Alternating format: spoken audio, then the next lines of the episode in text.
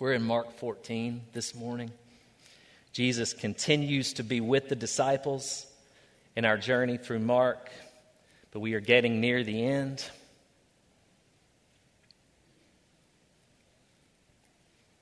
We will begin together today in verse 12.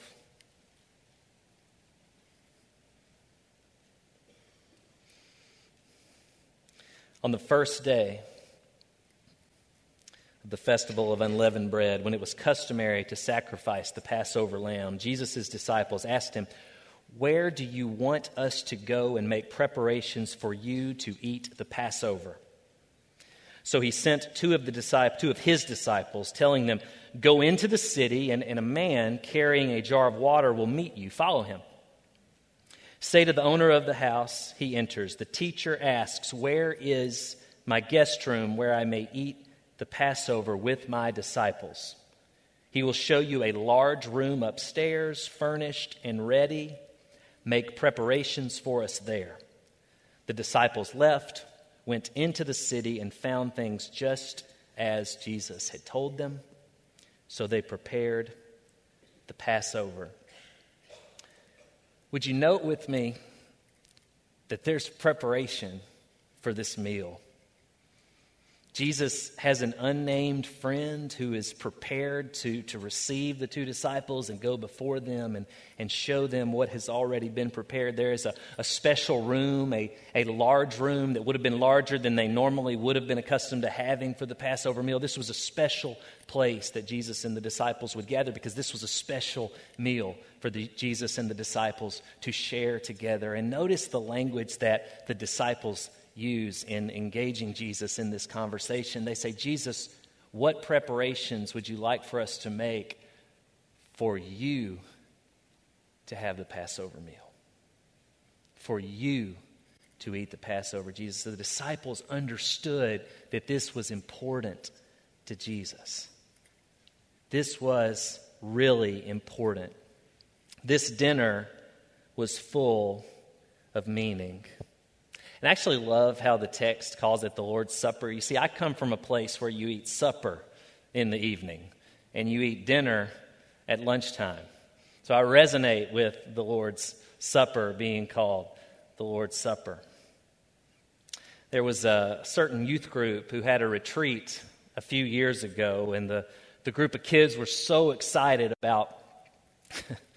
they were so excited about going into the woods to a campsite and, and being together for a few days. They were so wild, running around, jumping, so excited. And their youth pastor was so excited as well. Uh, he was so intent upon this being a very special retreat for the counselors, for the chaperones, for the kids, for everybody. He wanted so badly for this retreat to be meaningful. He literally wore everybody out talking about how meaningful everything was. See that creek over there? That creek is meaningful. See those squirrels? Those squirrels are so meaningful.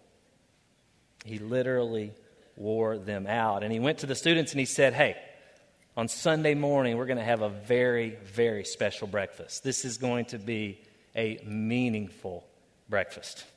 Very meaningful breakfast.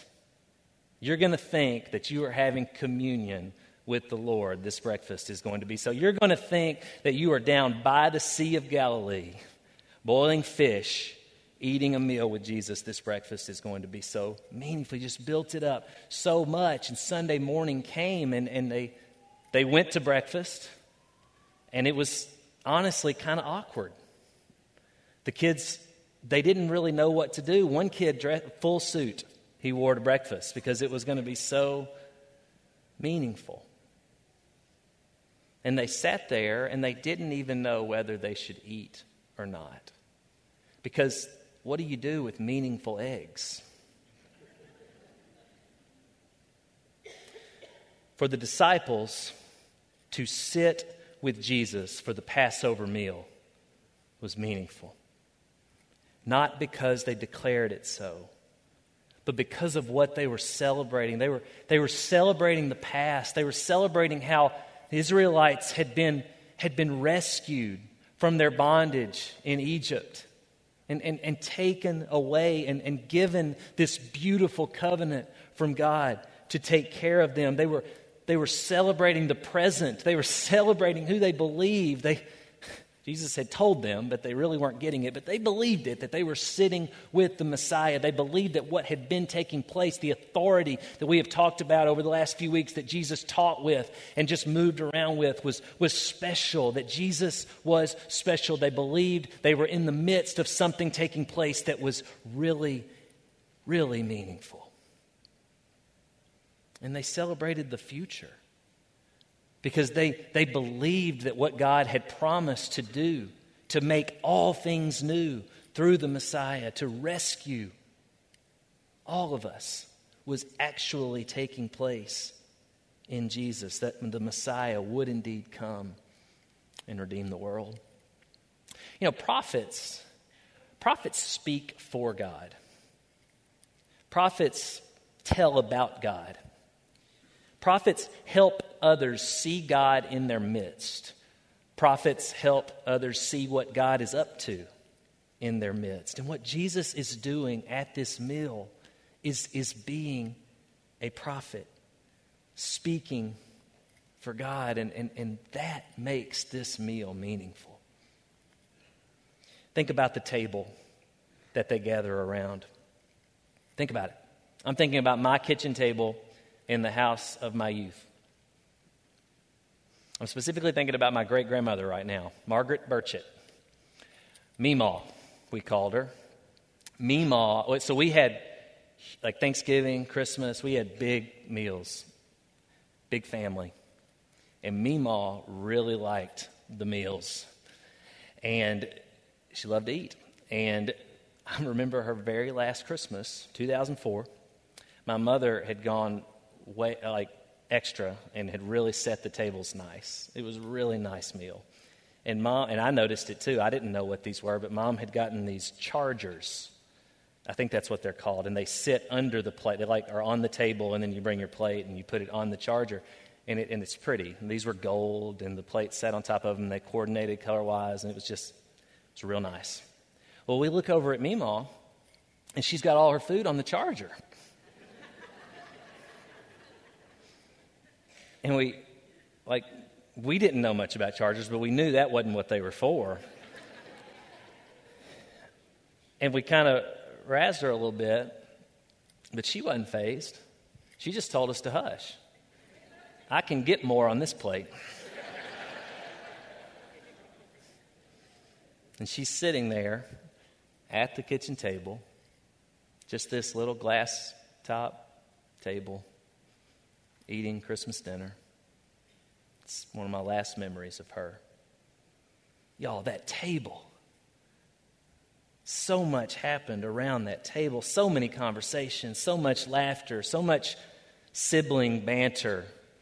I had, two younger brothers, and we gave each other a hard time, and we loved each other. I recall talking about college decisions around that table. I recall hurts revealed and soothed all around that table. I, I recall questions, hard questions about one another around that table. I recall hard questions about God around that table, this simple glass top table, which is so meaningful in my life precisely because of what took place around that table. In many ways, I see the presence of God in my memories of that table verse 17, when evening came.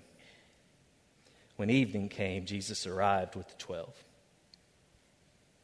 While they were reclining at the table, he said, Truly, I tell you, one of you will betray me, one who is eating with me. They were saddened, and, and one by one said to him, Surely you don't mean me. It, was one, it is one of the twelve, he replied, one who dips bread into the bowl with me. The Son of Man will go just as it is written about him, but woe to the man who betrays the Son of Man. It would be better for him if he had not been born. Betrayal. They come to this secret location where nobody knows where they are, but it's within the circle of Jesus' most trusted friends, those that he loved so dearly. It was treachery from within that put Jesus at the authorities' mercy. And as Jesus prophesies around this table, this meal takes on considerable sadness. Mark's gospel reveals very early, as early as chapter 3, who the betrayer would be. Judas is called out. So there's no mystery in the narrative here. But the disciples around the table, they don't know who Jesus is talking about. And Mark lets us in on how they process what Jesus is telling them by letting us know that each of them, to a man, said, Surely you don't mean me. Surely you don't mean me. But it is one of them, one who, one who dips the bread in the sauce, one who, who think about that. That is, that is intimate. That is when you are with people that you love. one who's traveled everywhere with him, done everything with him, laughed, cried, laughed some more, witnessed the miracles that Jesus had done for three years now, witnessed the teaching that Jesus had brought before them and wowed them over and over again as a man who taught with incredible authority as if from God because it was. This betrayer is not specified, and each disciple sits there and wonders if it's them. That's, that's kind of strange, right? You should know if it's going to be you or not. But they weren't so sure. And the text leads us to think it could have been any of them. And in some ways, I submit to you, it was each of them. In the same way that it can be you and me. In the same way that it is you and me. So this morning, can you see yourselves at the table? Can you see yourselves seated with the disciples? Imagine it. To sit with Jesus and to follow Jesus is to be asked to do hard things. It's to be asked to stay faithful always. And, and, and Judas wasn't. We know the stories. He went the way of the world because it is easier to go the way of the world. Acceptance comes in so many shapes and forms in the world, and it is easy to go the way of the world. Disciples making disciples, which I hope you hear from us over and over again, and I hope we hear it from you over and over again, is not something that we should ever say without trepidation because being a disciple is difficult. We're not asking somebody to sign up for something that's not difficult, it's just easy. It's not easy to follow Jesus, it's just better. We're frail. I'm reminded of Rich, I love Rich Mullins' songs. He was, he was taken from us far too soon. I recall his song, We Are Not As Strong as We Think We Are. Listen to these words We are frail, we are fearfully and wonderfully made, forged in the fires of human passion, choking on the fumes of selfish rage, and with these our hells and our heavens so few inches apart, we must be awfully small and not as strong as we think we are. I think Rich is exactly right. And when we lose our humility and we leave ourselves vulnerable, we sin, we, we do what we've been asked not to do, or we leave undone what we've been asked to do, what we should do. Like the rich young ruler was offered the entire kingdom, but he went away sad because he couldn't see that it was absolutely worth it. Or like the self obsessed religious leaders who could not see for their own stuff the poor widow right in front of them in their midst. Fred Craddock tells of being in, in grad school at Vanderbilt. And he had, he had left his family, his wife and his kids, for a few days to come live on campus in a dorm room to study for his comprehensive New Testament exams. And he would study late into the night. Can resonate with that. But around midnight each night, preparing, he would break the monotony and wander over to an all night diner that was near campus. And he would go in and he would have a grilled cheese sandwich and a cup of coffee, as he describes it, with the people of the night. One night he walked in there and he noticed there was a man who he had not seen in there before. This is a little small diner, only bar top tables, no tables in the room, just stools. And he was sitting at the end of the bar, unserved, not being acknowledged. Fred had been, he had ordered and already gotten a refill on a cup of coffee, and he noticed everybody else in the room had gotten their refill as well. The man at the end of the counter was black and gray haired. And finally, the cook went up to him and, and, and said something, to, obviously taking his order. And whatever the man said back to him, the cook went to the grill and scraped up something very small and burnt off the grill top and threw it on a piece of bread and walked over to him. No, no condiment, no napkin. And he handed it to him, and the man gave him some money, and he, he left the restaurant. And he took his seat on the curb outside the door that exited near the garbage dump. And he sat on the curb and ate his sandwich with nothing to season it but the salt and pepper from the asphalt. And thinking about this, Fred realized he, he didn't do anything about it. He didn't protest to the cook, he didn't witness to the cook. He didn't go out on the curb and sit with the man. He didn't do anything. He was too busy thinking about his exams, his New Testament exams. Do you recognize the irony in that? He just left the restaurant and he walked back up the hill toward the dorm where he was staying. And off in the distance, he heard a rooster crow. Verse 22 While they were eating, Jesus took bread, and when he had given thanks, he broke it, and he gave it to his disciples, saying, Take it. This is my body. Then he took a cup, and when he had given thanks, he gave it to them, and they all drank from it. This is my blood of the covenant, which is poured out for many, he said to them. Truly, I tell you, I will not drink again from the fruit of the vine until that day when I drink it new in the kingdom of God. When they had sung a hymn, they went out to the Mount of Olives.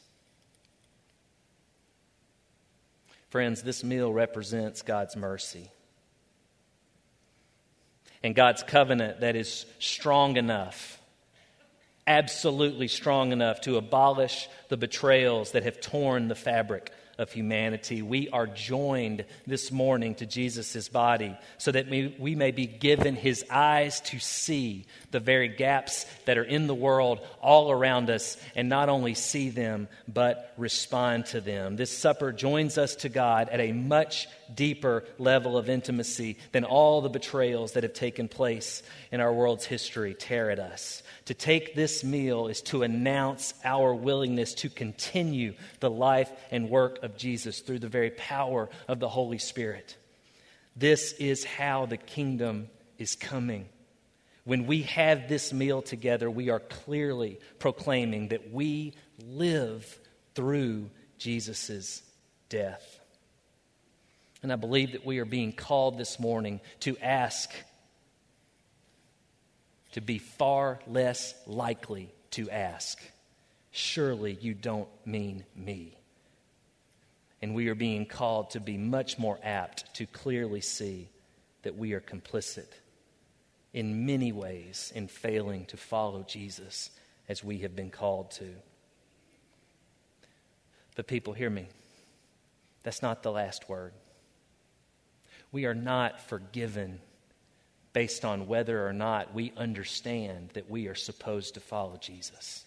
We are not forgiven by our actions in following Jesus. We are compelled, we are compelled to follow Jesus because we are forgiven.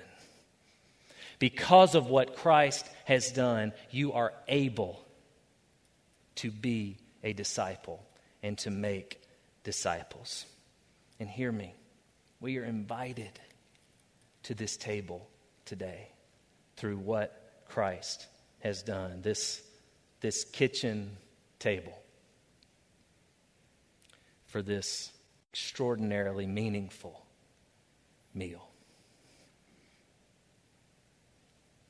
This morning, we are going to receive these elements together. If you follow Christ, you are welcome at this table. If I could ask the deacons who are going to assist us to take their place at these independent stations, we're going to do this a little differently this morning. Adam and Angie are going to come back up and fill the room with music. There is no time within the next few minutes that you are supposed to visit one of these tables. Please consider what God may be asking you to consider during this time. Please come to one of these stations as you are led. If you follow Christ, please come to one of these stations as you are led. You will be served the elements, and then we ask that you take them back to your seat. And in a few moments, I will lead us in receiving the elements. This is your time. Use it in prayer, thanksgiving. Be contrite if you need to be. Ask for forgiveness if you have failed to do so thus far, because God seeks, yearns to commune with you in these moments. And you can't do it if there's unconfessed sin. It just doesn't work. If there's something between you and I and we're going to go have a meal together, it's going to be weird. Don't hold on to that, whatever it is, the sin in your life. God wants it and wants you not to bear that burden. The next few moments are yours. Visit these tables as you will. Would you pray with me? Lord, we praise you for, for these commu- this communion table. We praise you that you desire to be with us, that you have saved a seat for us, and that there is nothing that we could ever do or have to do to earn that seat. Would you let us feel your love in the next few moments as we receive your body and your blood? And as we remember what you have done, what you are doing, and what you will do. It's in Jesus' name we pray. Amen.